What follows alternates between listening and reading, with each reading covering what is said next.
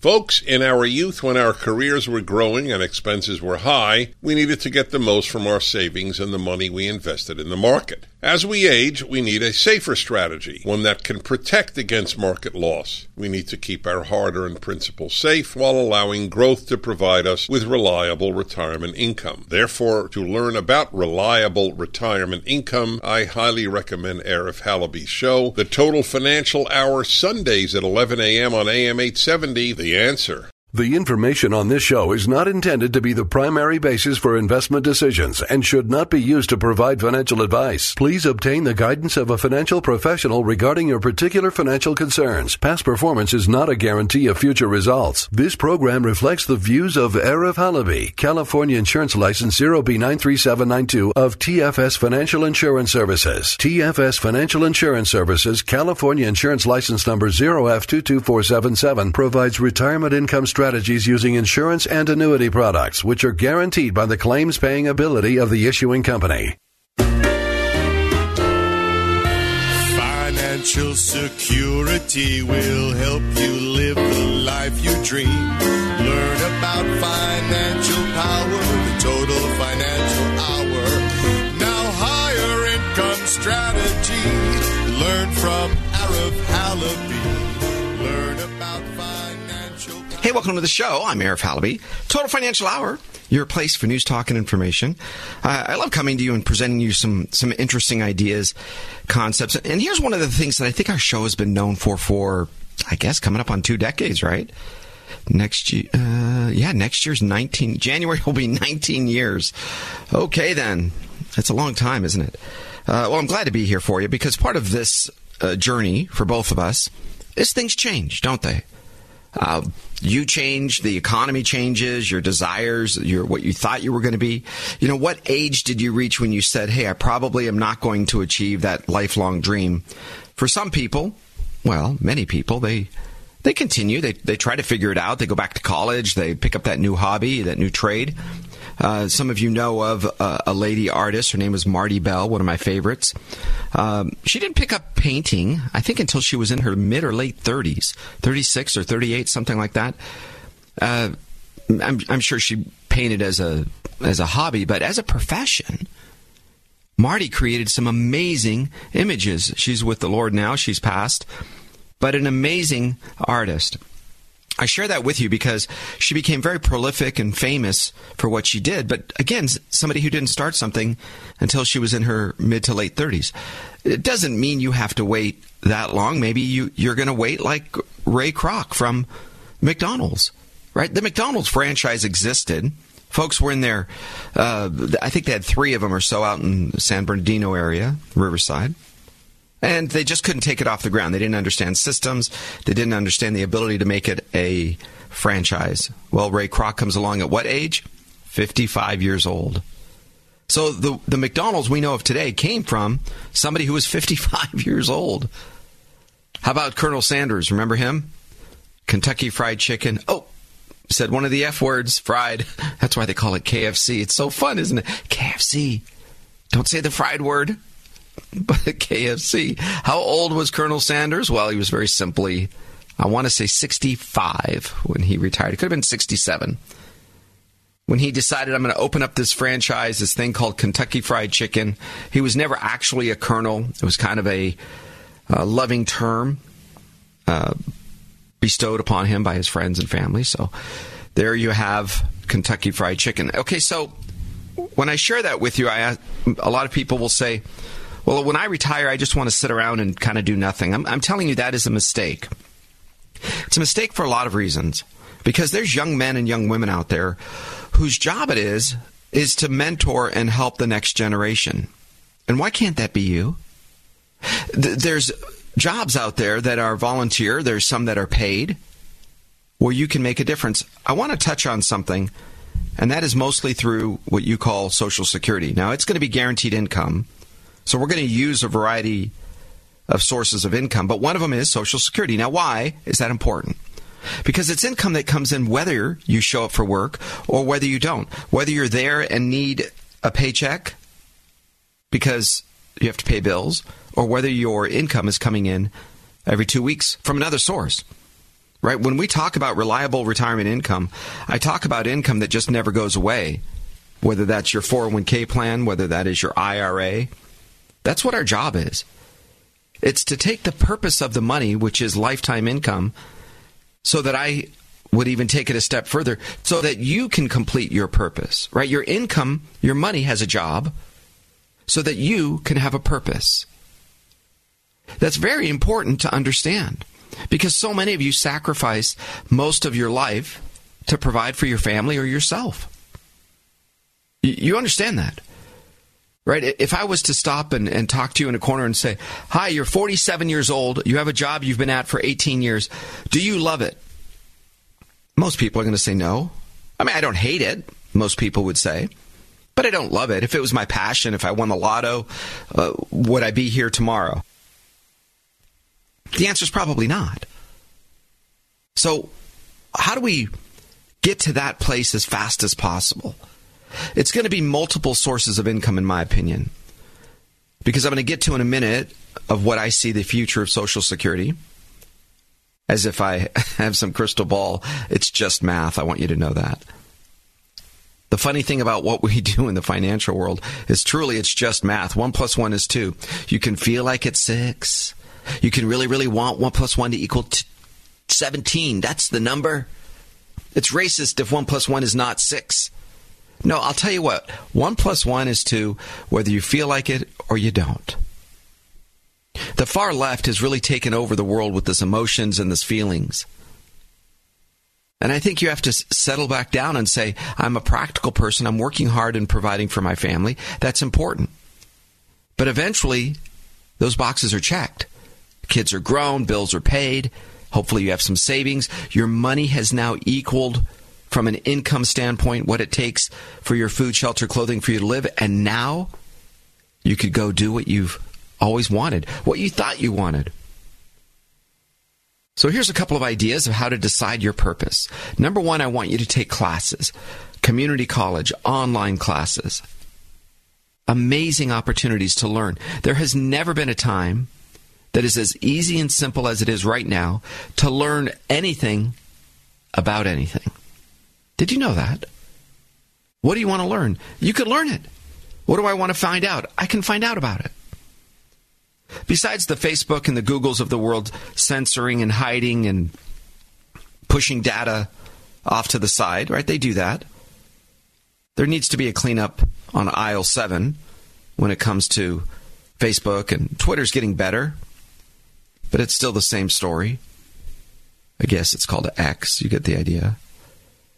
But generally speaking, of course, you're going to have difficulty finding some information, but to learn about something, the ability to travel, I get it. I don't want to spend $1,000 to go from Los Angeles to New York on an airline ticket. But if you factor in inflation and what it costs, do you realize it's kind of not really that much? I mean, look, it's still a lot of money. But if 30 years ago it was $500 or $600 to go transcontinental, now it's a 1000 that's not the same dollar indexed for inflation. Maybe out of your price range, but by no way is it expensive to jump on a plane, all that technology, all the energy that it took to manufacture the fuel, all of the people that had to show up for work to make the pieces, the parts, to put it all together, the pilot, the flight attendants, all of those folks got together, and you can jump across the country in just a mere a few hours. So, did you need to learn something about New York? Is that where the physical location go? Go. How about Central America? How about Alaska? You can go anywhere, anytime. So now it's not access, right? We just kind of proved that to find your purpose, it's not about access of information, whether it's the web, whether it's physically being there. If you're not a flying type person, jump in a plane, oh, and you can't do that, no problem. Get a car, rent a car, buy a car, you borrow a car, use your car. You can do odd jobs across the country, can't you? Just to you, you can sleep in campgrounds. I, I mean, I'm going quite rustic here, but my point is, if there is a desire, which is the next step, if there is a desire to improve, create, and build your purpose, determine your purpose, then you got a pretty good shot at it, don't you? You got a chance at actually going out and deciding what that's like. Now, maybe, maybe your interest is something real specific about children. I don't know how you can watch, and I'm going to encourage all of you to do so, how you can watch a movie like 2,000 Mules. Yes, it's going to cost you $20 or, or something. Get four or five of you together, split the cost if you have 2,000 Mules, Dinesh D'Souza.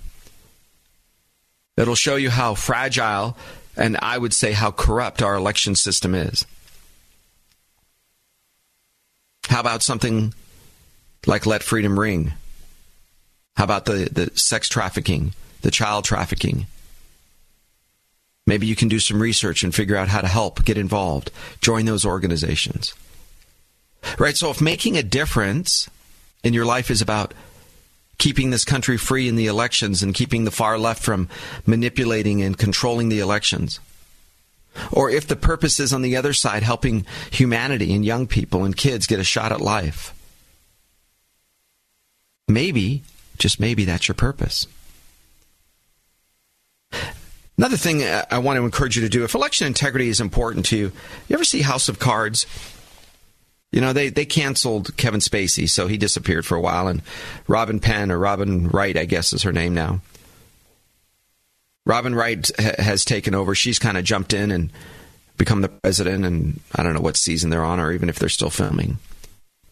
But the first one or two seasons will show you how the Democrats manipulated the election. And frankly, maybe even the Republicans and George W. Bush in 2000. There's some evidence floating around, whether it's accurate or not, but it, it's not unlikely. Right? So maybe you can learn how to prevent that if that's important to you. They say, uh, you know, art, life imitates art and art imitates life. That could be the case, couldn't it? Often, a lot of these conspiracy theories, my favorite thing, these conspiracy theories come along and then you take a look at, wait, it's not actually a conspiracy theory, is it? There really has been somebody, for example, bugging the uh, the Trump campaign. Remember that? That wasn't real. Ah, maybe not. It is real. So a lot of these things have occurred. These climate activists, right, shutting down roads. Places, in, uh, people in Portugal and in Germany, they're just picking these folks up by the hair, dragging them across the lanes of traffic, getting them out of the way. People have work to do. They're choosing to provide for their families, and these folks are such uh, uh, psychologically twisted that they think they have to inconvenience you, make your life difficult. What if you need to go to the hospital, a doctor's appointment, a job interview? And they're shutting down freeways. They've done that here in Southern California. I'm not saying that's the right thing to do to go drag them by the hair. I'm saying it's a solution, and you're seeing it happen. Right when you when you remove the power from law enforcement, now you have these folks. Maybe you're the climate activist. I doubt it. If you're listening to our show, you'll know how much of that is just a, a bunch of phoniness, right? Alarmist behavior from one to another. I love it. You got to figure that out. Here's what I think you should do. Number one, do you have access to information? Yes, you do. Number two, do you have a desire to access that information? And I think one of the more important parts. And finally, does it really make a difference? Do people sit out there and say, uh, if only we had the cure for, if only we had a better understanding of? Wouldn't that be amazing? So how do I get involved in that? How do I fit into your life? Well, I'll give you my phone number, 888 retire 888-997-3847. Here's how I do it. Because I think if you have a safe, comfortable, guaranteed, reliable source of income that never goes away, that you'll end up uh, probably with a pretty good shot at feeling free and maybe even courageous to get out, to make a difference, to stand up. Okay, Social Security is one of them. I'm going to discuss that here in the bottom of the hour because I think you need to understand it's an issue, it's a concern, making sure it's going to be there. If you have an aptitude for the economy, for politics, for getting involved with understanding how to, to, to push solutions, results. Maybe that's a place that you fit. But maybe the answer is you just need the income. What about using fixed or fixed indexed annuities? I I have amazing listeners. You guys are incredible. I really appreciate you. I look forward to seeing you every week or, or talking with you every week. It's important to me because I get to learn from you when you call in, when you send us emails. I'll give you my email address here in a second as well. When you call in and you discuss concerns, I'm like, oh, that's interesting. I'm starting to see a pattern of behavior. You see, because I get the feedback from you, whether it be the phone calls or emails, it allows me to see what's important to you, course correct, adjust our practice, our radio shows, our communications with you. And we are seeing a greater uh, push for people to want to have a guaranteed source of income. Basically, they just don't want to be canceled. Right? Have you seen some of the Hollywood celebrities that are making residual income, that have so much money?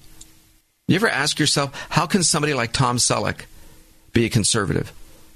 Well, it's simple. He and his dad developed nearly every intersection of the San Fernando Valley. Right? Remember when they just were corners and they were corner farms? If you can go back 30 or 40 years?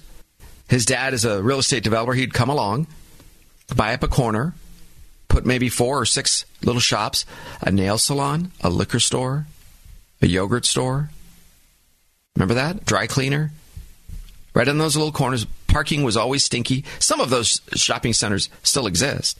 And parking is still stinky, by the way. That was owned by Tom Selleck's family. And in, and in, in exchange for some fame and money over a period of time, he bought into the business. A lot of Hawaii, Oahu, and other islands are owned by Mr. Selleck and his corporations. So when he says, you know, blue bloods or whatever the latest iteration of of TV series that he can or can't do or will or won't do, eh, he can still stand up and say, "Listen, uh, I think conservative values are much more important." Do you understand? Because he has multiple sources of income. You may have a few zeros less than he does in a monthly or annual or, or yearly income, but the concept is still the same. Every month, check deposits in your account. Every year, if the market goes up, if you get some index credits, up, you get a pay raise. Isn't that nice? And then you can stand up for what you believe in. And that's where the purpose comes in. All right, here's the last thing I want you to do. When I talk about trying and going out and, and visiting different, I guess, educational institutions, whether it's TED Talks or YouTube or whatever you might do, I, I would say check Rumble out first. I like Rumble. I like Dan Bongino, what he stands for. You support people like him. Less support for YouTube and the ability for them to hide videos. It's incredible to me. Right? The, the new poll tax, just so you know. Remember, the, so here's what a poll tax is P O L L. You would show up to vote and they would say it costs $5. And if you were uh, a poor black immigrant from the South or slave, a freed slave or, or descendant, you couldn't vote. Right? The Democrats would put in these barriers that said, oh, wait, you don't have an extra $5? I'm not sure what the dollar figure was $1, $10, whatever. Oh, you don't have that? Oh, I'm so sorry. You can't vote. And so the Democrats would exclude black Southerners from voting. Another way they would do it is they'd say you'd have to take this literacy test. And you might say, oh, well, how hard is that? Learn how to read and write? Of course. Well, sometimes these literacy tests weren't actually literacy tests, they were puzzles, they were mind games. Remember in, in, in high school? If a train left Cincinnati and another one left New York at the same time, one was traveling, you know, 60 miles an hour, one, where would they meet? Remember that? Those little tongue twister mind games. Some of the poll tax or the poll questionnaires or those, in, they're impossible. And so what would happen? Sorry, you don't get to vote. Today, here's how Google, YouTube, here's how they do it. They just hide the information. Oh, this is such a sensitive topic that you need to have an account with us, so please log in. Oh, you need to register your information, i.e., we now are watching you. We know who you are. Remember that? Oh, yeah, we're, we're keeping an eye on you. So you need to register. You're like, ah, you know what? Never mind. I'm good. Have you thought about that for a minute? Why is that okay? It's just another way to block out voters they don't agree with. And guess what? Oh, it's still being done by the Democrat Party. Its supporters, of course. Isn't that amazing? Have you ever asked yourself, how is the far left getting involved in so many things? Why do they always try to limit? Why don't they just say, listen, if you want to be successful, if you're interested in running for office, if you're interested in knowing about this information, go ahead. So what do they do? Oh, it's about safety. It's about, oh, oh, it's dangerous. And it's it's for the children. It's for the children. Children and old people, we like them. Children, old people. We like still like firemen, don't we? Do we like firefighters? Yeah. Children, old people, and firefighters. That's who we like. So what who do we vote for? Children, old people, and firefighters. Anybody who supports them, if you have a bond measure, if you want to take from those people and give to children, old people, and firefighters, we'll sign here. Have you asked yourself why that doesn't seem to fit the proper narrative? Huh? Why is it that they do that? They're protecting you. That's what they say. Don't let your little virgin eyes take a look at the possibility that something could exist. So that's my concern, right? You got to get involved. The purpose is about that.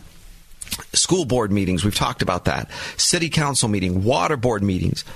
Water is the new gold, if you're not sure about that, especially in the Southwest. Water rights, the division of water that comes off the Colorado River, some of its tributaries, the ability to pull up groundwater. Sorry, the federal government owns the creek that runs across your land. Even though it begins and ends on your land, sorry, it's the federal responsibility. What do you mean? Yeah, the Federal Waterways Act. And then when somebody like Joe Biden gives up American sovereignty in our oceans and rivers to the United Nations, are you kidding me? Explain to me how somebody in Belgium gives a rip about the waterways in the Willamette River, the Snake River.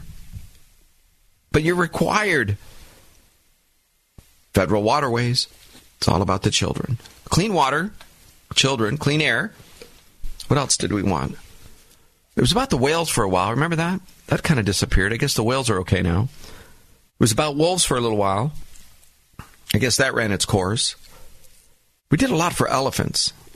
Remember the elephants? There's 10 elephants every hour are dying in America. You're like, okay, there aren't elephants in 10 ele- four elephants in Africa are dying. Oh, well, Africa is an enormous place. Countless languages being spoken, probably a hundred. Different cultures, people that have zero, nothing, zero in common. And Americans in the left wing will use the word Africa as if it means something. It means nothing. It's it's an enormous place. It has nothing to do with any one group of people or anybody who has any value that uh, values that share with the next person. They're, they're just different. But they do the same thing. It's for the children. Let's save Africa. Some of the wealthiest countries in the world, and certainly in Africa, Tanzania, Kenya, Nigeria, their cell phone technology, if you're not clear on this, their ability. I remember 20 years ago, I was with somebody who, who was working in that area. And she said, Arif, you know, we're using our, our phones to pay for things at the store as, as like a currency. I said, "What? How do you do that?" She said, "Well, there's credits on the phone, and then you use your phone. It's a it's a Wi-Fi transfer, Bluetooth, whatever she was using uh, words at the time." I thought, "Wow, that will never come to America. That's forever." Well, now what? People tap their phones. That came from East Africa.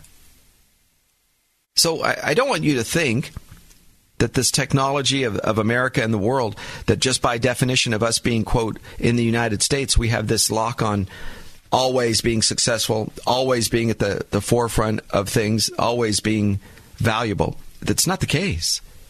We can easily be taken over by, by different technologies and countries. So maybe that's your purpose, isn't it? Maybe that's your reason for existing and your ability to be there ahead of things so that you never, ever have a wasted life. Important, right? All right, stay with me, guys. After the break, I want to touch on a couple other things. Social Security, how that can be part of your income. But some of the things that most people don't, don't know about Social Security and you got to be aware of, well, we're going to cover that when we come back. The Total Financial Hour. I'm Arif Halaby. This is your place for news, talk, and information. Triple eight ninety nine retire. That's 888-997-3847. Stay with me. We're right back. Now Arif has a plan for me. Higher income strategy. I'll retire comfortably. Thanks to Arif Halaby. Now every dollar's got a job. Financial security will help you live the life you dream. Learn about financial power, the total financial hour. Now higher income strategy. Learn from Arif Halaby. Hey, welcome back to the show. Thanks for staying with me. I'm Arif Halaby. The Total Financial Hour. Grab your pen and paper because I'm going to give you a lot of, I think, good information. Otherwise, I wouldn't bring it to you. Information on Social Security, some of the do's and don'ts, and some of the things that I think can actually make a difference when you're trying to build uh, that part of your guaranteed income. So let's start with a couple of things. Social Security, so that you, you're aware of it, can be garnished. For a lot of Americans, you don't realize it. In other words, if you don't pay things like social, uh, like child support or alimony, it can be garnished. Now, there's a difference between regular Social Security and disability, so that you're clear. Social Security disability or SSDI can be garnished still to pay child support and alimony, but there's some things that maybe it gets a little bit of freedom, such as maybe student loan debt. We'll get into some of that when we can when we get forward. But it can be garnished. Spousal benefits, survivor benefits, Social Security disability insurance. They can be garnished to pay child support, alimony, court ordered restitution to crime victims, back taxes, and non tax debt owed to a federal agency. Ding, ding, ding, ding. Hang on to that number. Such as student loans. Oh yes, but did you not know the the pandemic? Look, that was a scam. The whole delaying of this and getting into trillions, T trillions of dollars in debt, paying people to stay home was wrong, wrong, and wrong again. And everybody in leadership was either dumb or they knew it. You need to understand that. Everybody in the government leadership, economists, who are generally just political figures because well, they like the job, not because they have anything to do with understanding politics and the next, you know, the next administration coming in. They know math. That's what they do. They're economists. What did they not understand? Well, very simply, they didn't understand the long term consequences because they didn't care. Because when you delay people paying student loan debt, when you tell people they cannot go to work, what do you think is going to happen when you start Social Security? Uh, sorry, when you start student loan payments again? Oh, surprise! It's going to be a, a shock to the system. No, it isn't. No, you knew it was coming. When you went to school, you signed your name. You took out that debt. Did somebody trick you? Did somebody promise you were going to make $100,000 a year the moment you walked out of school? Right? Mm, probably not. So there's some limits on how much of your Social Security can be garnished. If you're going to use this for your reliable retirement income or a portion of it, you have to be very careful. Because if you're in the arrears, which means you are owing money to the federal income tax, they can take out no more than about 15% of your Social Security. Okay, that's pretty good, 15%. If you needed it, right? Part of the reason why you go, why you're not paying some of your other debts, not everybody, not all the time, but part of the reasons for some is because you didn't have the money Well, we're going to show you you don't have the money to even live. We're going to make it even harder for you to live. Now, what's my argument for student loan debt? You say tough luck. You have to work at a job that you don't like. Social Security, you want those kinds of wages to not be garnished? Well, then when you were 20 and 30 and 40, you have to clean the freeways. On the weekends, you have to uh, clean out homeless encampments that your party has, has so uh, heavily promoted. Right? You have to help children. What, whatever it is, you have to volunteer. We'll work it off. We'll, we'll take money away from you, but you're going to work.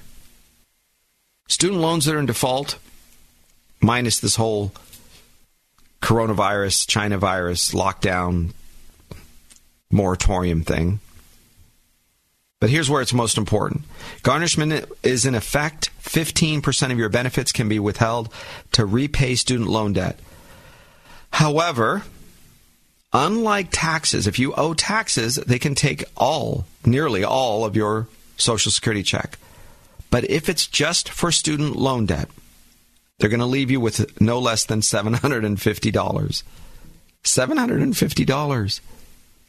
I think you have to move to Mexico to live on $750.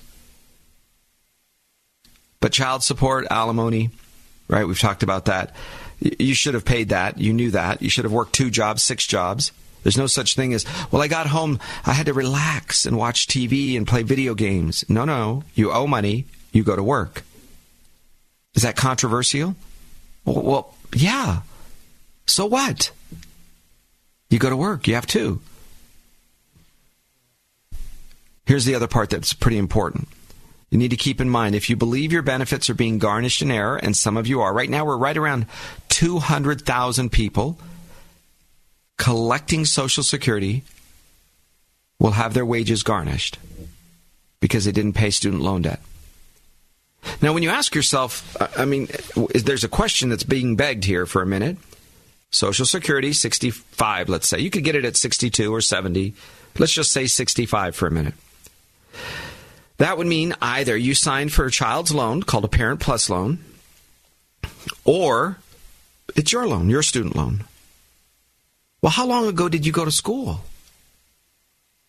Now, maybe if you followed my first uh, half hour's advice, you said, I'm going to go back to school. I'm going to figure it out. Great. But, but I, do I have to tell you, you've got to be able to pay for that? Not to steal the Wi Fi. Some of you do that. No, not to steal Wi Fi. I don't want you to steal time in a classroom. By borrowing money you have no intention of paying, no plan to pay back. It's very simple to solve this student loan and this coming Social Security crisis. It's very simple. You say, this year, here are the four year loans that we are giving for these degrees. The United States, citizenry. Do, what do we need? Well, we need scientists, we need engineers. So we will give you loans. We'll give you grants and loans. And this is a four year, but only for these. We need nurses, doctors, got it? We don't need English majors. Love you. But we don't we don't need history majors. Nope.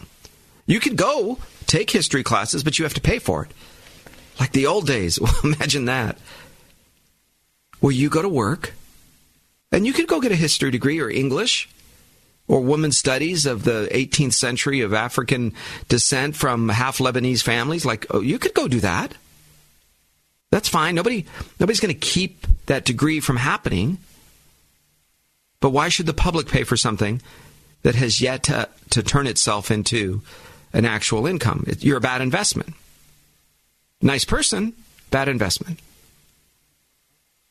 Okay, now what? Well, simple. Next year, here are the classes. We need more of this, less of that.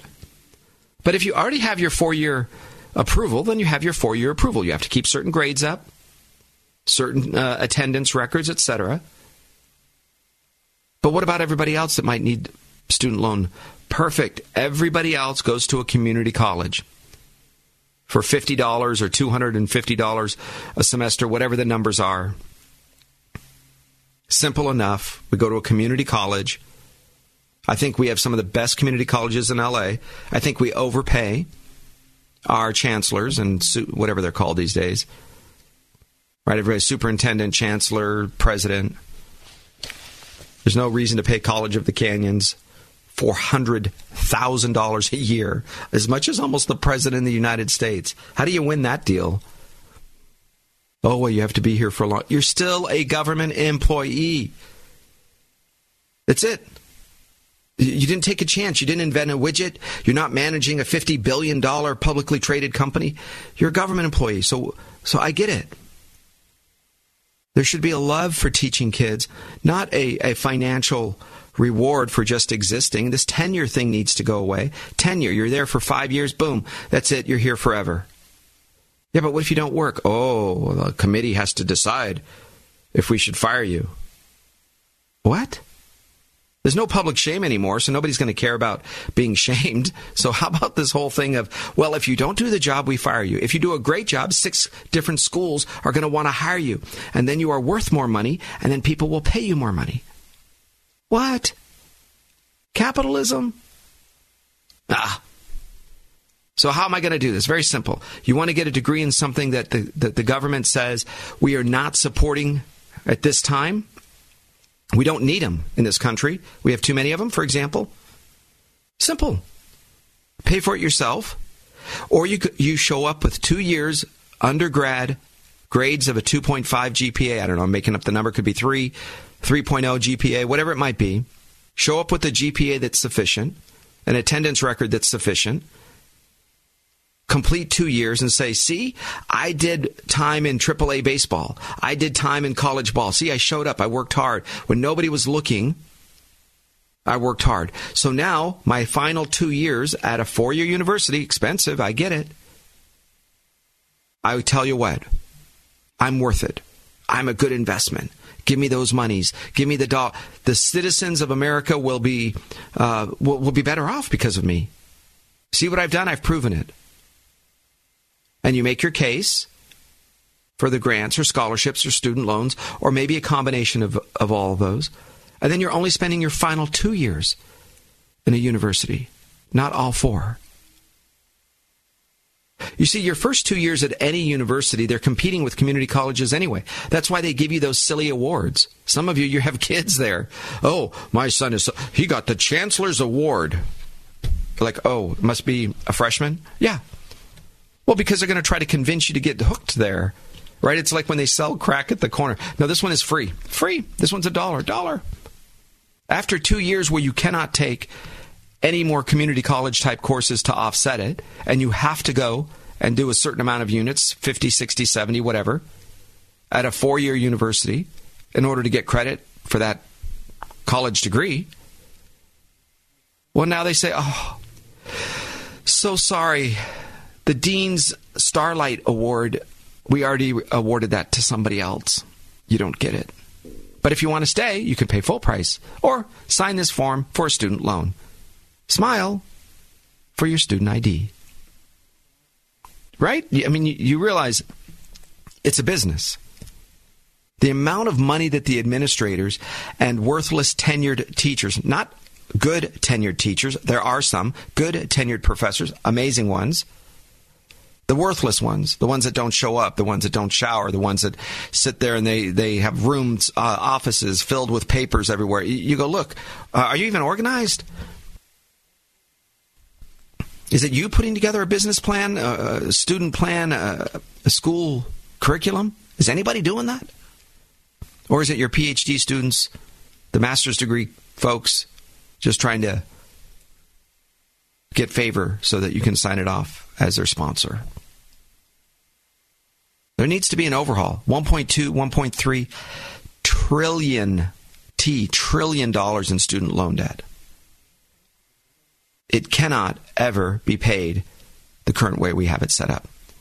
It has to be, hey, all of you kids that are out there, look, here's the deal. You're part of prison. Uh, this is your time. You're serving time. You're going to have to pay it back for 10, 15, 25 years. I don't know, but, but you have to pay it back.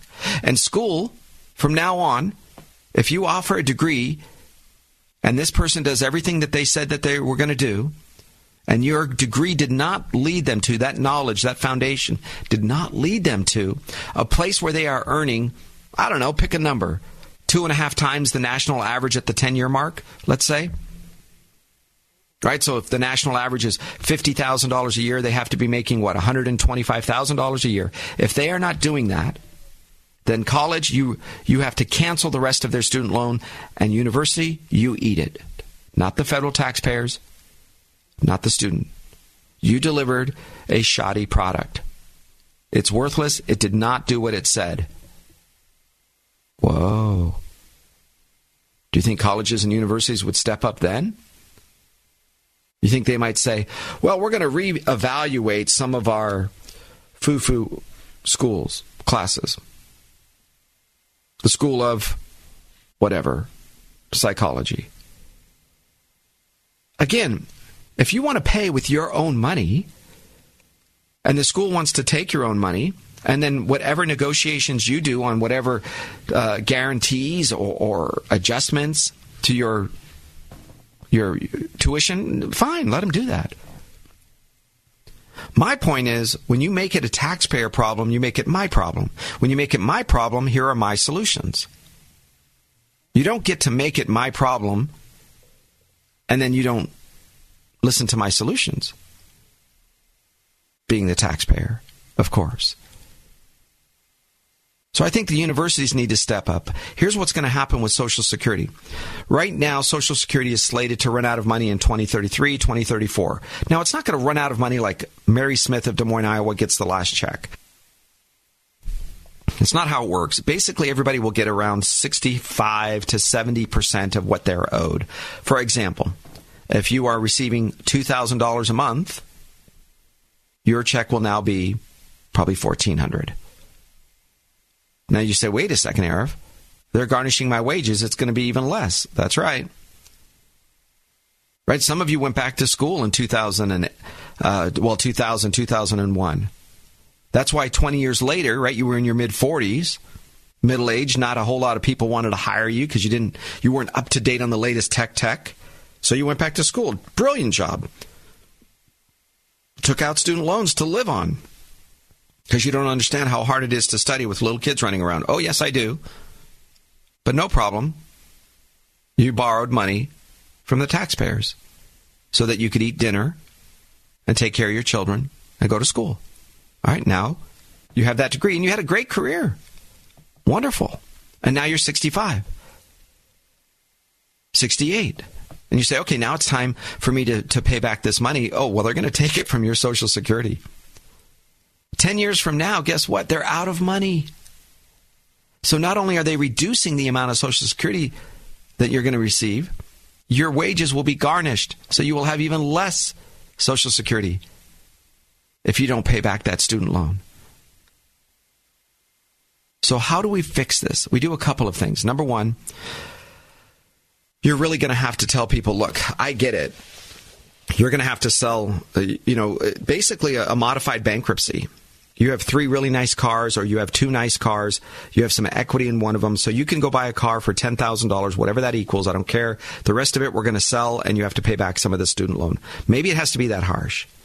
Maybe it says your retirement account has three hundred thousand dollars in it. I know that's not enough to live on for the rest of your life, but you're going to have to give us 20% of it, says the federal government. I don't know. Right? So so there needs to be some sort of a you're you're going to have to pay the price. Financially speaking, you're going to have to be you know fiscally punished. Oh, you don't like any of those ideas, do you? No, I, I wouldn't either if I were you. Oh, how about this? You go get a second or third or fourth job. I did. I had three jobs. For years, I had three jobs one full time and two part time. Oh, you're so lucky, Arif. Look at what you have. Oh, yeah. Well, I'll tell you what. When I was taking a, a, a nap, which was the only time I would sleep, in a mall parking structure, right? Sherman Oaks Fashion Square, 1990. It was the only thing I could do. It's, it's what you did because I had to work there. So I would back in early in the morning and I'd get two hours sleep go inside to the bathroom, clean up as quick as you can, and wake up, and work for four, five, six hours. Do it all over again. You see, what are, when people say you're so lucky, I, I want you to know when nobody's looking, that's who you are. And I don't want you to think you feel lucky because you're the same person who decides to go out when nobody's looking and spend taxpayer money. I think there's some accountability and responsibility. It is not a victimless crime. It is not just about nothing, nobody being impacted. It's not accurate. So, what we're thinking about is in the next decade, will Congress fix it? They can fix it, but they probably won't. Not until it's really bad and everybody hates everybody, and then fine. Because look, if the Republicans try to fix it by freezing benefits, which is standard of what the Republican side will do, the Democrats say you hate old people. If the Democrats say, well, we want to go after and, and raise taxes, the Republicans say, well, you hate the working class. So, so everybody hates old people or loves old people or come, come on. Very simple to fix. You have to raise the age. Nobody else gets it at 62. Beginning three years from now, I would I'd start three years from now. Sorry, sorry if you're 56. Right? Sorry if you're my age, mid 50s. Just not going to happen. You thought it was right at the end of your reach. Nope, sorry, not going to be. You have to wait till 64 or 65. Move it up a little bit, maybe every every couple of years, but get it to 65 as fast as possible. So you cannot start Social Security till 65. That's Arif's solution, based on what most of the cowards between the voters and the politicians have decided to leave us with. Here's a big old bag of mess. Can you fix it? That's number one. Number two, what I would do is I would say everybody, including high wage earners, $200,000, $300,000 a year, up to maybe $250,000 your first 250,000. By the way, that is a lot of people. I don't know if you know that. May not be you, but there are a lot of people that make 150, 200, 250,000. Is it enough to make the difference only? No, it isn't, but it's a part. And so you're going to have to pay Social Security taxes up to that number. But in exchange for that, we're going to give you more Social Security when it's time for you to collect because you're putting into it. We shouldn't be just taking it from you. We're not thieves, says the government, with a wink and a nod. Instead, what they do is they say, look, you, at age 65, you can begin. At age 75 is when it stops growing. So that could be an additional, if you don't start taking it at age 70, it could be an additional 40%. Good for you. But you also understand that you're now five years closer to dying, which means Social Security doesn't have to pay out after you pass away. Right? I mean, it's a bit morbid, this early in the morning, but or mid afternoon. But you can understand that it's a little bit on the yucky side. But that's the benefit. They don't have to pay out for five years. Good news for you, especially if you have a younger spouse, you have a higher Social Security benefit. Because currently, when one of you passes away, we lose the lower of the two Social Security checks. So if one of you is receiving $2,000 a month and one is receiving 4000 we lose 2000 That's a huge number. That's a third of your income is gone.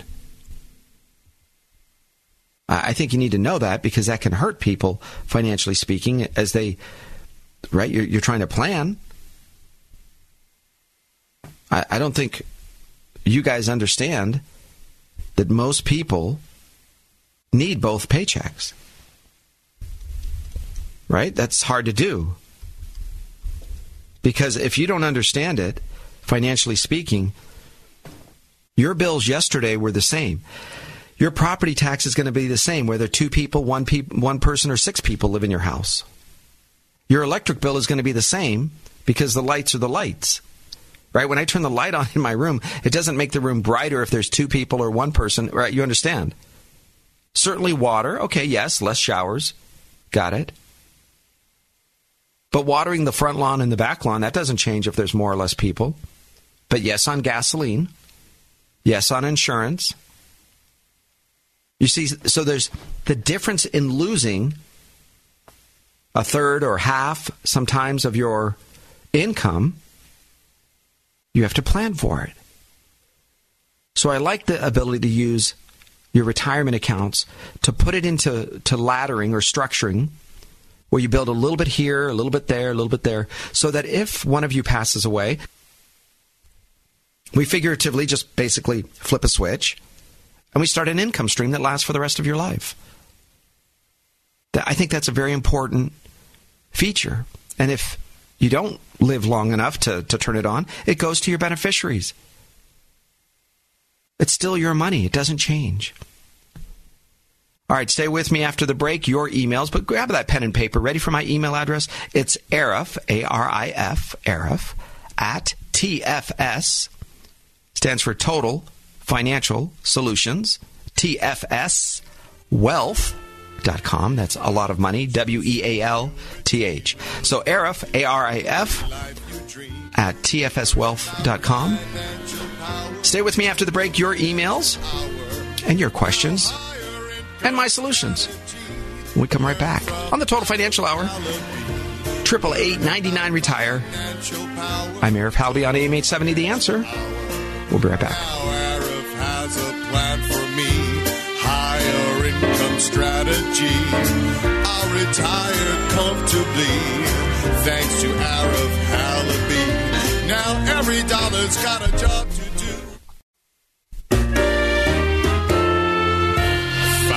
Financial security will help you live the life you dream. Learn about financial power, the total financial hour. Now higher income strategy. Learn from Arif Halaby. Learn about finance. Hey, welcome to the show. Thanks for staying with me. I'm Arif Halaby. Total Financial Hour. Look, this is your second hour based on your request. I appreciate it. I think your uh, desire to, to hear some of the solutions that we talk about, because it's easy to talk about problems. Uh, you, when you hear just about any financial broadcast, they're always talking about problems, they're always talking about issues that don't seem to have a solution. Or they bring on two people, they just get into it and says, We're going to have to leave it there, but we're going to have you both back. Promise you'll come back? Thanks. We'll have you back to discuss the show and the issues.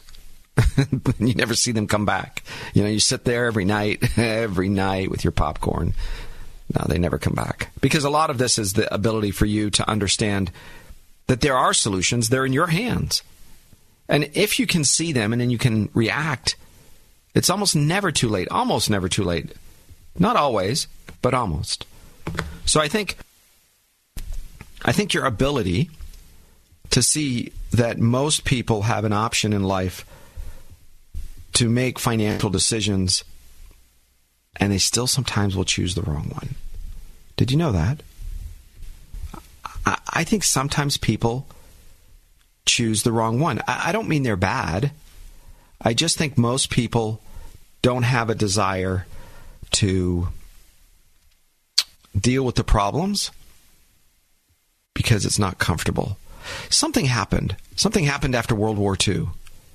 I, I think Americans believe that they gave it the bank. You know, remember, you know how you say, "Oh, sorry, I gave it the office.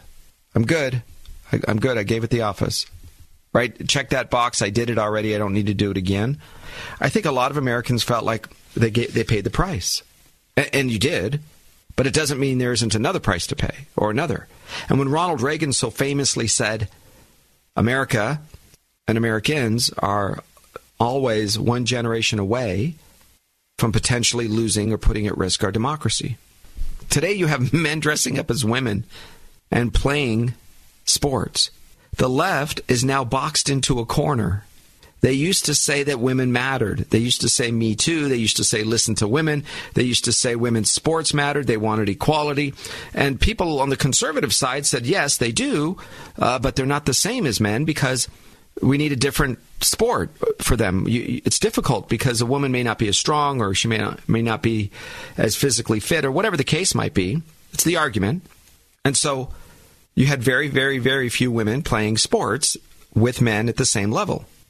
I'm not saying it didn't happen. My daughter was one that played hard ball, hard baseball. She didn't like playing softball. She said the girls were mean. And the boys, she, she was one of the best base stealers. That's where she could make a name for herself, where she was very fast. So she would steal bases when she was in her what or whatever it was, early teens. She was a good baseball player, not great, but good. If you look at Major League Baseball, are they greedy son of a guns? Yeah. just like the NFL, just like hockey. So if they can hire a woman for 70 cents on the dollar, wouldn't they? Wouldn't corporate America, you, you just told me corporate America, left wing, that they're greedy, so they should hire women for 70 cents on a. Maybe, just maybe, some of them want to, some of them don't, and some of them are barred or kept out of it or treated with disrespect. I am with you. I have three sisters, a mom, a daughter, and a wife. I'm with you. Then why aren't you with me my left wing friends, when a man dressed like a woman or who grew his hair out in a ponytail says that he is now an athlete and plays on a woman's sport. When he was finishing in, in not even close to the top 100, right? 140, 170th, or whatever it was. Then he turns around and runs in, in the uh, women's race and gets fifth place and bounces out a legitimate young woman. Can't you just say, I'm sorry, no. What's wrong with no being the answer? Some of you are those parents. I love you. You're great. Thank you for listening. But some of you are the parents that that supported and clapped participation trophies and certificates. Some of you said, "No, that's okay. We're here just to have fun." Well, okay, maybe in 3rd grade or second, but eventually it becomes about the points right when my daughter was playing baseball, one of my boys played too. But when my daughter played baseball, it, it was the coaches, the parents, and the players kept score. Right? But but oh, we don't we don't keep score. It's just a game. Everybody kept score. Because the natural innate ability for a human being to compete is what it's called competing. And so now, fast forward, now you say that it's okay for a man to dress like a woman and go into the girls' locker room. Oh, I think I'm a woman today. Okay. I'm sorry. Did you have psychological counseling? You need to get some help because that's not normal. But but maybe that's you. I you know, I'm sure things happen. Point one percent or something. But this crazy land that we are supposed to agree to and live in, or you become whatever the racist, phobic person is, because they want to shut you down. They want to remove your ability to do business. What? They want to call you names so you back off. How about some courage? Wouldn't that be interesting? I'll have an email this is from William and Carolyn. You might find it interesting because I think part of this that's pretty important is for you to hear the tone. Dear Arif, I received a pension in 1985 at the age of 56. I worked for 30 years and I'm now 94 years old. I'm going to pause there for a second. All right. You guys understand he retired at age 56, 94, 30, 40, 30, 38 years. Worked for 30 years. He's 38 years in retirement. Interesting. Some of you are going to live a lot longer in retirement than you did working in your career. Continuing with Will, this is William. You have said that having income increase over time is the key. Well, I'm a testament, a testament to that being the case. My pension was $2,600 a month back then in 1985. And my house payment was $289 a month. Today, my pension should be well over $8,000 a month if I was to have just a 3% cost of living pay raise per year. Instead, I have a current pension of $5,900 a month. Now, we don't have a house payment, and our bills are relatively low because we never bought outside of our means. So we're doing okay. But it's not $8,000 a month. Your idea of laddering retirement income, quote, laddering retirement income accounts to adjust for cost of living increases over the many decades of my retirement would have been a lot more, uh, would have allowed me to travel a lot more help my children, and just enjoy life. Had I listened to your idea of laddering with my retirement accounts, my income would be more than I would be able to spend, even being generous with my children. We had to adjust our lifestyle during the, the past 10 years in order to pay for our various health care expenses and prescription drug needs. It may be too late for me and my wife to make big changes, but please explain the laddering concept to others and encourage them to listen to you. Signed, William. Okay, you guys, I, have mentioned this before, but certainly if you're new to listening to me, I think you need to understand the concept. What it is, is taking your retirement accounts, we'll call it $500,000, and separating it out into different purposes, different needs. So while you're taking from one, attire, retire, one portion of that retirement account, rather, the rest is growing and increasing in its what's called annuitization credits or its income credits.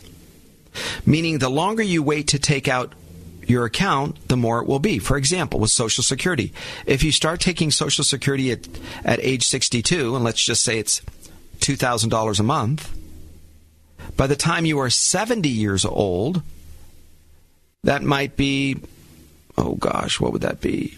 8 times 8, 64. Could be somewhere in the neighborhood of about $4,000 a month. So you would save, you would, you would almost double your Social Security. But now, if you started it at 62, you're not going to increase it, are you? It's just going to be that number, and you'll get whatever cost of living increases, similar to what William did. He's just going to get that same number. 1%, no percent. Sorry, the, the pension doesn't have enough money this year. Sorry, we're cutting back. Whatever's happening, it happens. But what about you? Your retirement accounts, if you expected to live in his particular case, guys, almost 40 years, 38 years in retirement.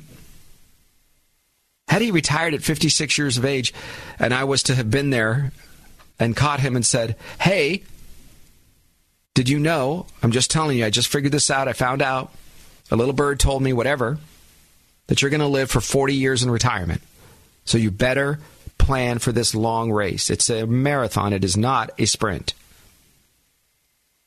So if you're somebody who wants to have that same mindset, maybe we can help. There's some good financial people out there.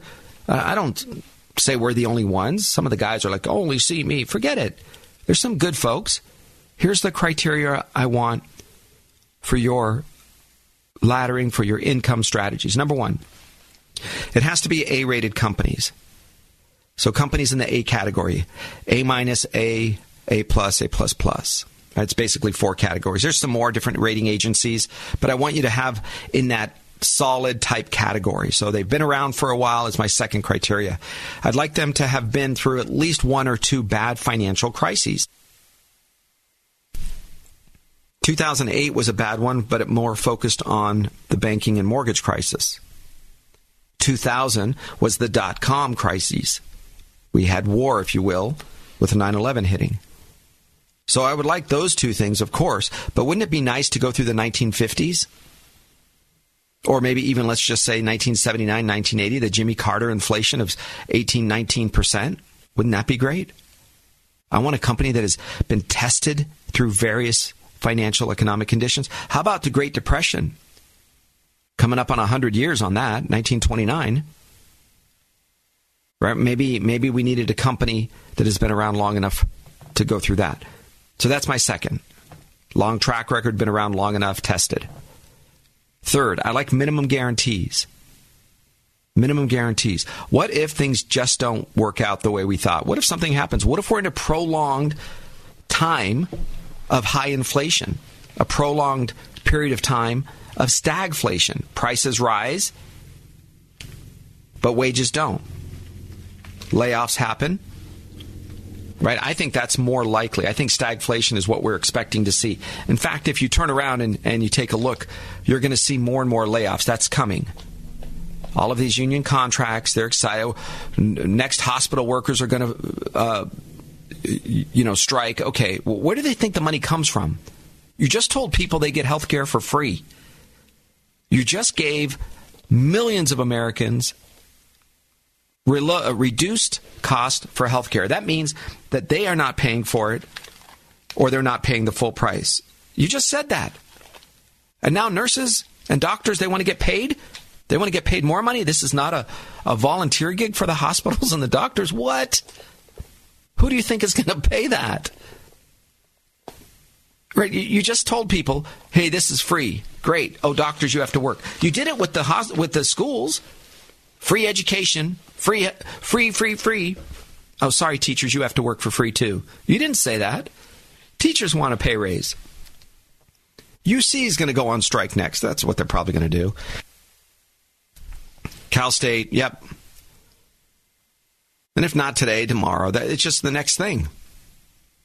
But you told them you could have education for free.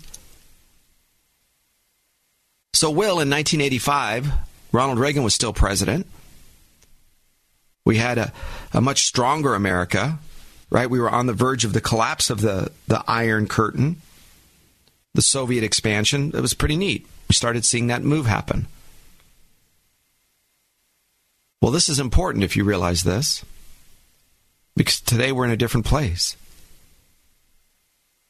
And I think you have to understand uh, somebody is going to have to pay for this stuff. And is it the Chinese? Well, they'll be more than happy to come in. They've they've done that through Latin America, right? They've bought their way all the way through Europe. Some countries are proud enough to not take it, but they'll be surrounded, and eventually they're going to be forced to take the money. Africa is sold out completely. Their natural resources. So I think you're going to see over and over again pressure on taxes, which means even though you're going to see an increase in your pension because that's what they're going to do. They're going to increase the taxes. So it went in the front door, comes out the back door. Oh, but now look, I got a 30% pay raise. Great. And we raised taxes. How much did you really put back into your pocket? How much? By the time you add the cost of milk and eggs, because everything's going to go higher because people have to pay you more money. Now, listen, I want you to make more money but I want you to be worthy of it, not because you exist, not because you work hard. Both of those are two very, very important things. But I want you to be paid more because you are worth more because you do more. I created the cure for cancer. Okay, that's not a minimum wage job. Oh, If you don't understand, well, you go back to school, start a business, create something, build something, team up with somebody. I don't have that strength. Great, find that person.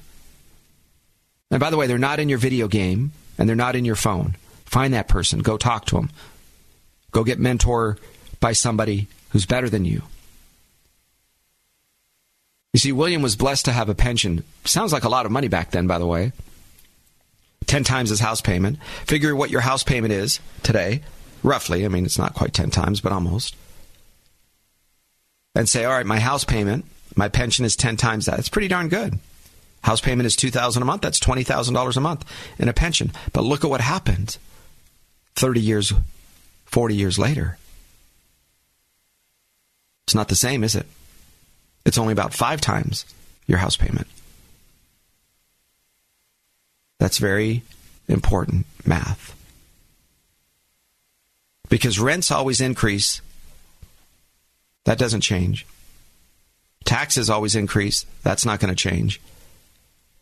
But what about, oh, call me silly, but what about Social Security? No, nope, doesn't really. Doesn't really, does it?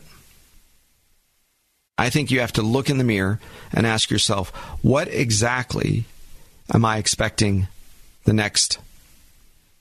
Oh, I don't know the, the answer. The the next wave do you think it's going to come from the mass layoffs and, and inflation? I think stagflation is here. Right? Have you ever? You guys have heard of shrink shrinkflation, haven't you? I can't say that fast. It's too early. Shrinkflation. Have I? Have you heard of that? You know what that is? You used to buy ten ounces of something, and now you go to the store and it's eight ounces. Here's the problem with that: the product in most items, from hair care to food items to beauty care items, the, the, the product, the inside of almost every item is the least expensive of the entire product. Meaning the cereal inside of the box is not the expensive item. It's the packaging, it's the coloring, it's the shipping, it's the marketing, it's the advertising. It's not the product on the inside. It's not the 10 ounces of Cheerios versus, uh, you know, 12 ounces or something. It's the product is almost single digit pennies. So when you look at those items, you know that it's a temporary fix because it really didn't solve much. It really didn't. What instead happened is the solving of the temporary band aid. Everybody's waiting for somebody else to do something. That's it. Poor William. The only way inflation is going to be fixed is simple. You have to raise interest rates. Somebody's going to have to pay the price really bad, really fast. It's it's not me. It's econ- economists saying this, right? I mean, I've studied this stuff only for about forty years, but I, I still don't consider myself maybe as sharp as some of these um, Federal Reserve. People. Okay, fine. Maybe they're smarter than me, but all of them are saying this. I'm just I'm just your humble servant. I listen to them. Hey, Arif. Well, they weren't talking to me directly, but if they were, it would have been like this. Talk to my computer. Hey, Arif. Uh, for inflation to come down, we have to raise interest rates. So until interest rates and inflation are the same number, basically, we're going to, you still have a runaway train. The equal and opposite force of inflation is interest rates. So what is the home prices going to do? Well, home prices are going to drop. We're already seeing it. It's not secret. Less people instead of 100 people bidding on a house at 3.1% 30 year mortgage. Maybe it's less. Maybe it's five. Maybe it's one. Maybe it sits on the market for quite a long time. Maybe the $1.5 million house has to sell for $1.1 million. Maybe it drops all the way to 900,000. I think there's going to be some big, big changes. Now, the sooner they can make it happen, the harder they can make it happen, the more people that are going to be hurt. But it's kind of like slamming on the, the brakes of a train. Have you ever seen that Hollywood movie and somebody pulls that red lever? No, not Congressman Jamal Bowman. That, that's that's the fire. Sorry, that that's that's the fire alarm. Remember elementary school fire alarm, door open, stop the train. So it's the stop the train button. You've seen that in the movies. Stop the train.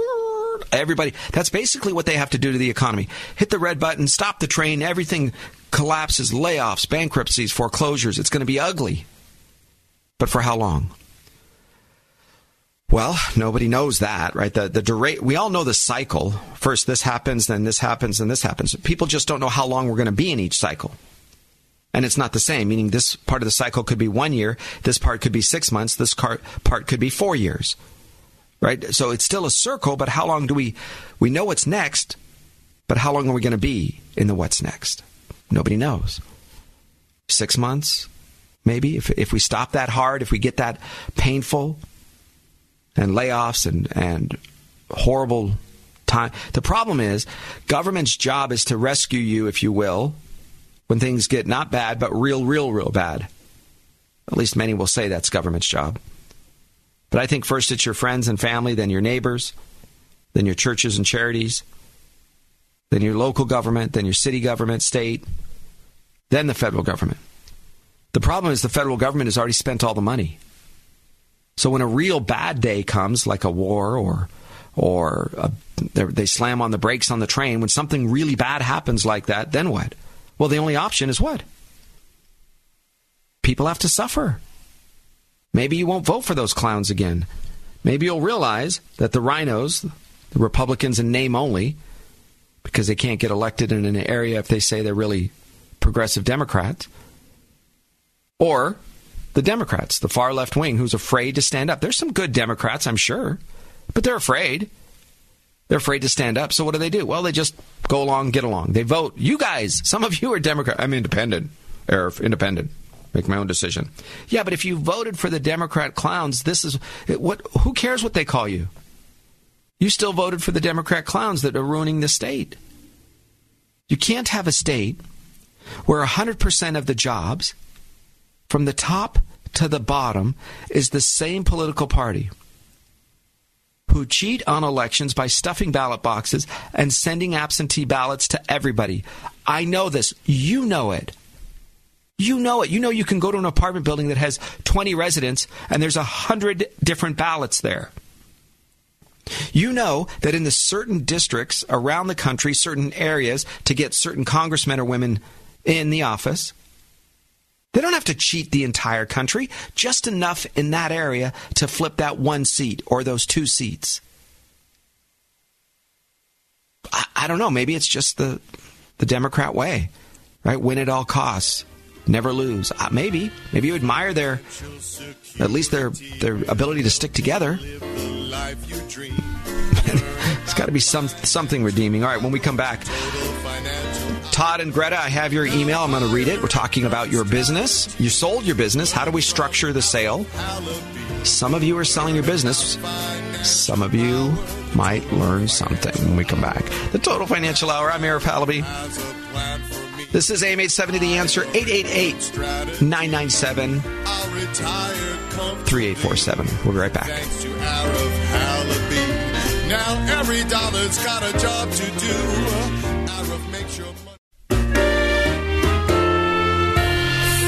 Financial security will help you live the life you dream. Learn about financial power, the total financial hour. Now higher income strategy. Learn from Hey, welcome back. I'm Arif Halaby, the Total Financial Hour. TFS Financial Insurance Services. We love to bring you this show. Uh, I want to give you a couple of uh, things to write down. First, our phone number, 888 997 3847. That's 888 997 3847. And my email address is arif, A R I F, at TFS Wealth, as in a lot of money, that's wealth.com. A, uh, Arif Halaby at tfswealth.com. Okay. Sometimes your emails uh, are a bit more complicated, meaning you have a lot of detail in there. So it takes a little bit of background, a little bit of knowledge, a little bit of uh, explaining uh, how to arrive at the different solutions. So I don't want to lose you. Stay with me. I think this is a great opportunity for you to grab your pen and paper, write down new uh, words that you're not sure of. You can shoot me an email or we can talk on the phone. I can kind of explain to you some more of the details. But this is going to be simple and easy to understand. That's my goal for you today. But Todd and Greta, looks like you guys have a great business, and this is important to understand. Dear Arif, I am selling my business this year, and I wanted to see what your thoughts are on ideas for structuring the deal. I am expecting to have right around $400,000 in the very first payment. And then I'm hoping to receive $2,500 a month for the next four years. All right, let's make sure we write this down. Got it? Now, $2,500 a month for the next four years. The total sale price is 520,000. I also have about $625,000 in my SEP IRA. I'm going to explain to you guys what that is in a second. SEP, SEP IRA. I want to have that set aside for income for us later next year or maybe even in two or three years. We will need a total of about $8,500 a month to live comfortably and the way we want to live. Our goal is to travel, to help our kids, and to maybe give to some charities whenever we feel that they are deserving. My current Social Security check is $3,400, and my wife will receive a pension of $3,300. Both of those are per month. Is it possible to have enough income from my retirement accounts each month to make up the difference just in case he doesn't pay the $2,500 a month? And that's Todd and Greta. Okay. Let me break this down for you because I think this is important. If you're going to sell a business, as they say, the devil is in the details set this aside for just a second, but in a normal business, it doesn't matter if you are a framing company, right? We've had people that make picture frames. We've had folks that are dentists and doctors' offices. We get that all the time. Uh, we have regularly people that are selling manufacturing companies where there's assets uh, like uh, drills and lathes and uh, machines, CAD machines, etc. So, so these are very important pieces and parts to an organization, a, manufacturing company, or, or a company. The other part is the building, the land, the the factory, the yard, right? The parking area, the, the storage lot, whatever it might be. So before you guys do any selling, if whoever it is, not just Todd and Greta, but you guys have different corporations, or you should have different entities, LLCs or corporations, for each structure, for the building and for the business. You may even want to have a corporation that is a leasing company that owns the equipment. So let's say you own a building in downtown, whatever, and you manufacture T-shirts, right? We have clients that do different clothing articles, etc. Well, you have the equipment, and maybe it's older. That's fine, but it has some value because it works still, doesn't it? So you might have an LLC or an S corp that owns a limited liability company. That's what an LLC is. It's a type of corporation. So you might have a limited liability company that owns the land, maybe an S as in small business corporation that owns the business, the website, the uh, receivables, for example. Then you might have another corporation, maybe it's an LLC, a limited liability company that owns the equipment. All right. You need to speak with a good, maybe even a great tax attorney slash CPA, somebody that understands business, not just everyday CPA, some just like doctors, right? Some CPAs are amazing for these kinds of businesses. Some are great for NFL players. Some CPAs are lousy for just mom and pop operations. Some are good and great in different areas. So my recommendation is find somebody that understands this type of business structure. So I'm going to go off of the assumption that you've already done this, that you know this, and that what we're going to do is kind of pierce off, if you will, or pull off these folks so that we're selling them the business and maybe even the equipment. Now, the value in the building is if you own the building, it's owned by you, this guy or gal, whoever whoever the purchaser is of your business. They're going to keep paying you monthly rent, monthly rent, month. Thank you. That's above and beyond the purchase price of the actual business. So it's nice another source of income. But you didn't mention that, so I'm not going to count that. All right, so what am I going to count? $2,500 a month, and we're expecting to have around $400,000. I want you to know that rarely ever happens properly. I'm sure it does, and with the right attorneys drafting the right uh, contracts, you have a really good shot of it taking place. And what am I? What do I mean? Well, you're going to receive the 400,000, but a lot of these folks go around and they offer to buy your business. They make the first or second payment of $2,500 a month, and then that's it. Now they do the sumi or you go to check on it and the entire warehouse is gone. All the equipment has been shipped out somewhere. And there's no business. They're not going to pay you anything. So what did you receive? $400,000. So my, my push for you anybody that's selling a business, collect as much upfront as possible. Period. Whatever it takes. Well, Arif, the guy said he doesn't have any money. Great. Mortgage your house, mister. Have the guy mortgage his house, his parents' house, his, his sister, brother. Somebody has to believe in him. It's not your job to believe in him or her. Take a second mortgage on your house. Sell your car. Give me the pink slip to your car. Right, you can put a lien on the equipment if there's serial numbers, et cetera. It's meaning you're going to take pictures, you're going to uh, track it, et cetera. Maybe put a hidden tracker on it if it's a large enough piece of equipment, bulldozers and and uh, different types of excavators, for example. You can put like a GPS tracker. Right, you can put an entire system in place where you lock in if he or she decides to be sneaky or dishonest. It's really going to come from the original agreement. I don't want you negotiating. What are red flags? Well, well, uh, Todd, I'd like to buy your business, but I don't deal with lawyers. You know, lawyers just, they're crooked and they rip you off and they always find a reason not to make it happen. Oh, no kidding, sir. Next. Next. Uh, I don't deal with you then because I'm a manufacturer. I have no clue how to draw contracts. That's why lawyers are lawyers, not manufacturers, because they're great at what they do and I'm great at what I do. So, Todd, I, think you need to say, listen, we need to have.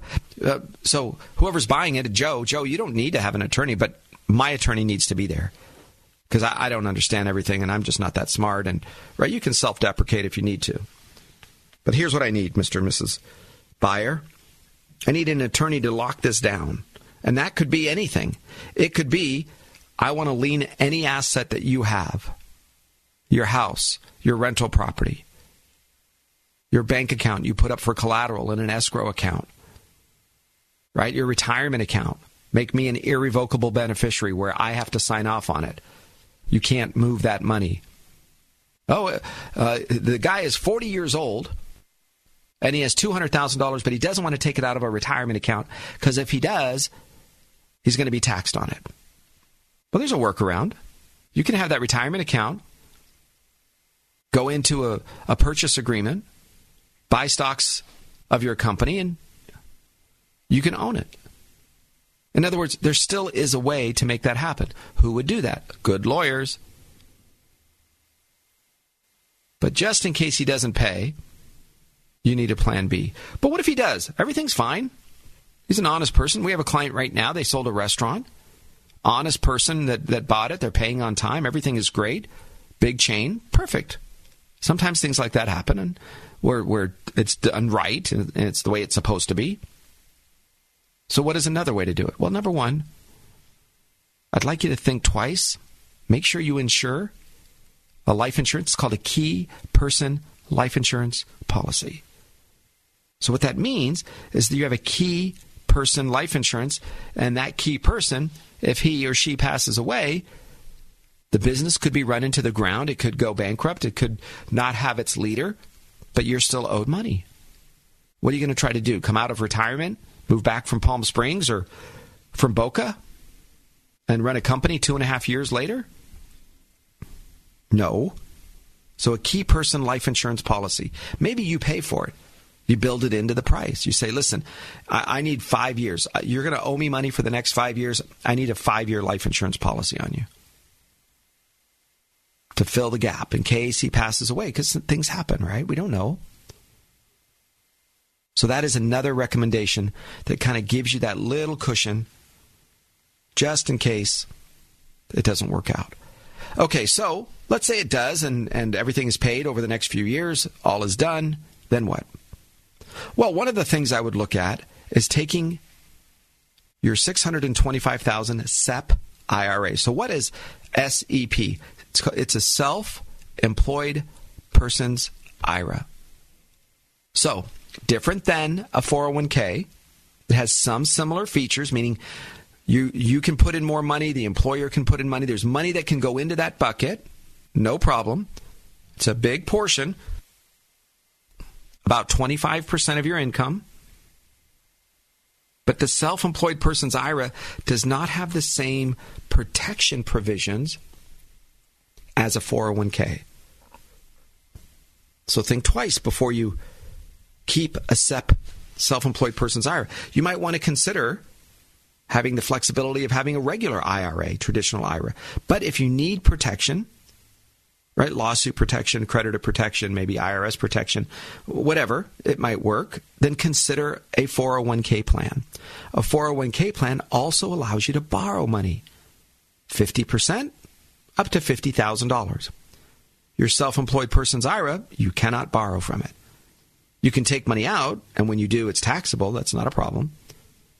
But as far as borrowing money and putting it back so that it continues to grow, you cannot do that with the self employed person's IRA. Has to be a 401k uh, plan. So, how would I do it? Well, simple. I'd split it up. Remember our first email from William and Carolyn? I would ladder this. These guys are young enough, Todd and Greta are young enough to where they could live another 35 years. So how do we make sure? Well, number 1, I would take 250,000 of the 400 and I would use that as what's called a spend down account. That's my backup plan, that's my spend down account. If the $2500 a month does not come in for whatever reason, then we flip a switch and the 250,000 starts to pay a monthly amount. But what about the rest of the money? Well, that 150,000 from the purchase price plus the self-employed person's IRA gets split up into a various probably three different accounts. One medium term, one long term, and one when one of you passes away. Because when one of you passes away, you see, here's what happens. You have a pension of $3,300 a month. A lot of pensions, depending on how you er- learned, uh, earned this pension, Greta, doesn't allow you to receive Social Security as well. So you're going to lose one of those. Well, that's that stinks. That's that's half. That's 50% of your income is gone when one of you passes away. Not 50% of your expenses. In fact, 50% of your income is gone, but your tax rate's nearly double. Did you know that? When you are married filing jointly, you pay less taxes than a single person. And when you're widowed the following year, you have to pay single taxes. So not only does your tax rates nearly double, but at the same time, you lose income. So what I would do is take some of that 625,000 self-employed person's IRA, I would spread it out a little bit, give me medium, long term, and just in case one of us dies account. And by doing that, we have set up an income stream to last forever. And it increases 3 to 5% a year on average. Sometimes 6, 7, sometimes 0. But maybe we take some of that 150,000 I put it in a 5%. Or did you guys know right now there are 3 year 3 year multi-year guaranteed annuities, MYGA accounts that are paying between 4 and 6%. 4 and 5.5, 5.7. That means, let's call it 5%. You have a three year account that's guaranteeing you 5% interest, and you don't pay taxes on that money until you withdraw it. Meaning this year, nope, I don't need it, leave it, no taxes. Next year, I don't need it, no taxes. Next year, I don't need it, no taxes. Roll it over, no taxes. Let it grow, no tax. Oh, now send me a check. Okay, now you'll pay tax on, on the interest. But not on all of it, just what you took out. So it gives you a chance to kind of manage that a little bit. It gives you a chance to push it around a little bit. Of course, taxes equal talk to your CPA, your tax preparer. Taxes equal. We sit down, we review, we take a look. Am I missing something? Is there something they can help you with? We don't mind. Listen, for our clients, guys, we are on the phone. I have to do that next week. On the phone with the client after the the, the uh, October 15 deadline is over. Right? We have conversation with somebody's CPA. Hey, here's where they are. Here's where, what they're doing financially. What can we do to offset it? Anything I can do to help? Right? So, so that's my job is to kind of get in there, meet with them, be guided by what they tell me, do what they recommend, throw my two cents into it, and we come up with a solution for you. Often it's phone calls and Zoom meetings these days and Teams. What is it, Teams or something? Microsoft Teams, I guess. I don't. Who, who would have thought? Did you ever think five years ago this was going to be the norm? That people were going to be in their pajamas and be on a and have a shirt and tie on and have fuzzy slippers underneath the desk and, and sit there and conduct a, a professional meeting? Does somebody take you seriously? maybe that's the new normal, right? As they always say. I remember back in my day, kid, everybody had it tougher back in their day. Pretty confident that actually holds true today. Pretty confident. Before it was always, well, that's always something people would say. Now, eh, not so much. I think back in my day when you had to sit in traffic, you had to go to work, you had to park, you had to deal with a homeless guy. Today you sit in your house, probably a lot easier. Today you do your Zoom, meetings or you work from happy joint work. What is it called? WeWork space, joint space, live, happy. It's about happy. it's not about holiness. It's about happiness. Right? The the me generation is here bigger than ever. So maybe that person is going to be the one buying your business. I want to encourage you guys if you have a company or you're considering starting a business, don't put your name on the company for a lot of reasons. If this person ends up ruining the company or doing something dumb, then your name is on it. Right? It could be consolidated whatever or specialized whatever. Okay. You're, the owner, you and your wife, your husband, got it. But if part of your exit strategy in business is to sell the company, then let's build the foundation properly and probably not name name it after yourself. I know there's a narcissistic reason, there's a pride reason, there's all sorts of reasons we do it. I, am telling you, I think today it's not always a good uh, a good way to do it. And part of the journey in building your own company, part of the journey in, in building your own business is to buy the building. And if we are coming up on a crazy economic time, if that's happening right around the corner, this collapse in commercial buildings, which is going to be coming, by the way, and you are currently renting, and you have a great lease, which is five or ten years, and the renewal of that lease is fixed at 3% or 5% a year, then I will tell you what I think is going to happen. I will the amount of money owed on the building is going to require a monthly payment that is greater than what you are paying in rent because interest rates are that much higher. So when rents were much lower because people could afford it at a much lower rate, that's not the case anymore. When rents were lower, so were the payments. There's still a profit for the owner. But when these large buildings, restaurants, office buildings, manufacturing, when the owner now has to refinance that because that is what that is the requirement. In a commercial building, you cannot have th- most of the time. Uh, maybe it existed somewhere, but almost all of the, bill, the the loans are this way. It's a 30 year loan or 20 year loan, but it's due in five years. 20 year loan due in 10 years. Interest rates are lower. They spread the payments out over that 20 year number. But at the five year or the 10 year mark, you now have to refinance. The bank now wants their money. They turn around and they're going to lend it out for much more interest than they charged you. So they're happy to get rid of you. You have to go to the marketplace and say, hey, I now need a loan for what's left on this building. And they say, great, you were doing it at 3%, now it's 9%. Say, well, but my rents are fixed. The guy has a 10 year lease. He's still in the middle of that lease. Sorry, you got to make that payment. So then what happens? The person walks away from the building. It's what happened in 1991 it's what happened in 2008. We saw it again in 2020. Do you think it's not going to happen again? Of course, it's what's called normal. So if you are a business, a manufacturer, and you can ride this out and you have cash available, you better be saving, by the way, getting out of bad debt. Small business owners paying off those ugly credit cards. Get away from bad debt. Build that rainy day. If the time comes and everything from your credit to your business is strong, and your landlord or the guy across the street or down the way or around the corner ends up losing their building and it goes to auction, guess who can be there to pick it up?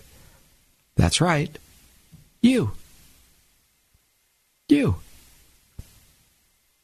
Because that is the shift that always happens. It always happens. Why? Because we don't have a fixed budget. We've been we've been operating as a country on this borrow money versus don't buy it until you have enough cash to buy it. That used to be the way it was in the 40s and 50s. The borrowing of money as a nation has bled down to you and I as people. So the reason home prices went through the roof is very simple. We used to have five year mortgages. So the payment had to be reasonable for somebody. Then we had 10 year mortgages. So the price could be a little higher, but the payment would be lower. Then we had 20 year mortgages. That means you would buy a house for 20 years. They could spread out the payments over a longer period of time. The house would be a lot more expensive, but the payments would even be lower. Then we went to 30 year. What do we have right now? 40 year, 50 year. We have 90 year mortgages you can get, which means you're only it's only an equity play, meaning you're, you're just doing this for equity. You're hoping that you can tread water long enough for the value of the house or the or the building or whatever to grow in value, so you can sell it, give the bank back whatever you borrowed, and make a little profit. That's how a bank can keep the prices higher by spreading out the payments longer. So I think that's going to happen. I think we're going to see a change that's going to kick in coming up here very soon. And that change is going to happen right in your backyard. And it's going to hit you. I'm here for you. Triple eight ninety nine retire. Eight eight eight nine nine seven three eight four seven. And my email address, Arif, A R I F, at tfswealth.com. 888-997-3847. I hope that helps today. I appreciate you being here. This is AM 870 The Answer, your place for news, talk, and information. See you next week. Look forward to hearing from you. Have a great week. Three star general Michael J. Flynn, head of the Pentagon Intelligence Agency, knew all the government's dirty secrets. He was one of the most respected generals in the military. Flynn knew what the intel world had been up to, he understood its funding. He ordered the first audit of the use of contractors. This set off alarm bells.